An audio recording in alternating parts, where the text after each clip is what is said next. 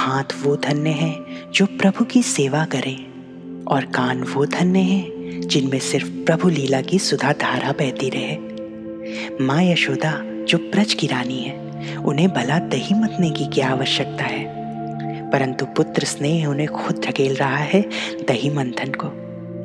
सभी दासियों को दूसरे कामों में लगा दिया और खुद लगी दही मतने खन खन करती हाथों की चूड़ियाँ हो या फिर कानों के कुंडल की झनकार। आँखों में लगा काजल हो या फिर माथे पर चमकता कुमकुम। माँ यशोदा के श्रृंगार भी आज नाश नाश कर मैया को बधाई दे रहे हैं।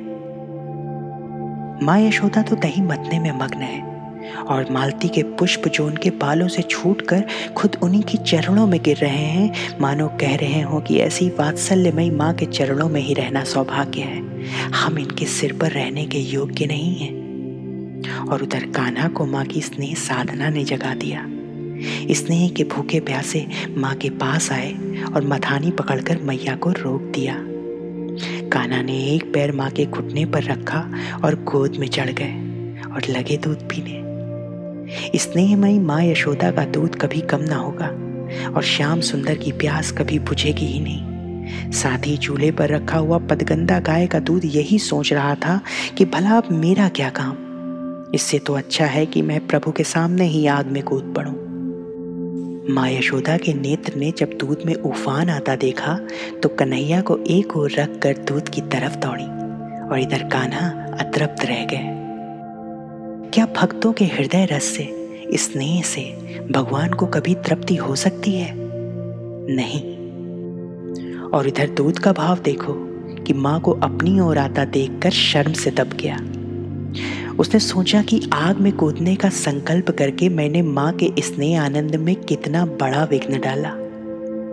माँ अपना आनंद छोड़कर मेरी रक्षा के लिए दौड़ी। धिक्कार है मुझ पर। यह सोचकर दूध तत्काल ही अपने स्थान पर बैठ गया। कान्हा उदास थे, नाराज़ थे, भूखे जो थे। कान्हा आँखों में आँसू लिए दूसरी कोठरी में जा पहुँचे। माखन की मटकी को फोड़ डाला। और बासी माखन खाने लगे। मानो माँ को दिखा रहे हैं कि मैं भूखा हूँ, इसीलिए बासी माखन खा रहा हूँ। भले ही कुछ पल के लिए ही सही, परंतु कान्हा को माँ पर क्रोध आया था। तो उसके पश्चाताप हेतु कान्हा खिड़की के पास रखे उल्टे उखल पर चढ़ गए और बंदरों को माखन खिलाने लगे। माँ यशोदा ने जब कान्हा को उत्पात मचाते देखा तो छड़ी लेकर कान्हा की तरफ़ भागी। पहले तो कान्हा उनके हाथ नहीं आए, पर माँ यशोदा ने हट नहीं छोड़ी और अंततः उन्हें पकड़ लिया। प्रभु कहते हैं कि जो व्यक्ति संसार के सब सुख छोड़कर, सब तरफ़ से मुँह मोड़कर मेरी लालसा में मेरी तरफ़ दौड़ता है, मैं उसकी मुट्ठी में आ ही जाता हूँ, जैसे मैं माँ यशोदा के हाथों में आ गया। माँ ने कान्हा को डांटा और कहा कि आज मैं तुम्हें ऐसा बांधूँगी कि ना तू ग्वाल बालों के साथ खेल सकेगा और ना ही माखन खा सकेगा। और तेरे साथ मैं इस उखल को भी बांधूँगी, क्योंकि ये भी तेरे जितना ही अपराधी है। अब माँ ने रस्सी उठाई और लगी काना को बांधने। एक सिरे से जब दूसरा सिरा मिलाने को आया तो दो उंगल कम पड़ गई रस्सी। माँ यशोदा ने कुछ रस्सियों को आपस में जोड़ा और फिर से काना को बांधने का प्रयत्न किया। पर यह क्या? रस्सी फिर से तो उंगल कम पड़ गई।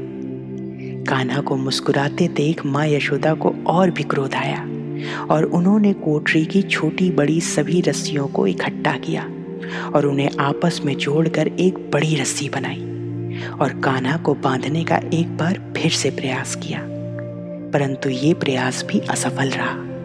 रस्सी फिर से दो उंगल कम पड़ गई।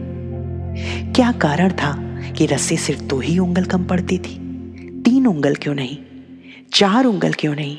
पाँच उंगल क्यों नहीं? ये जानने के लिए देखिए कृष्ण कथा का अगला एपिसोड। माँ है सुबह, माँ शाम है।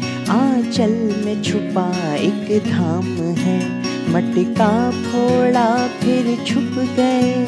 मैया के आगे झुक गए। जो सर्वशक्तिमान है। है सुबह माँ शाम है। आंचल में छुपा एक धाम है।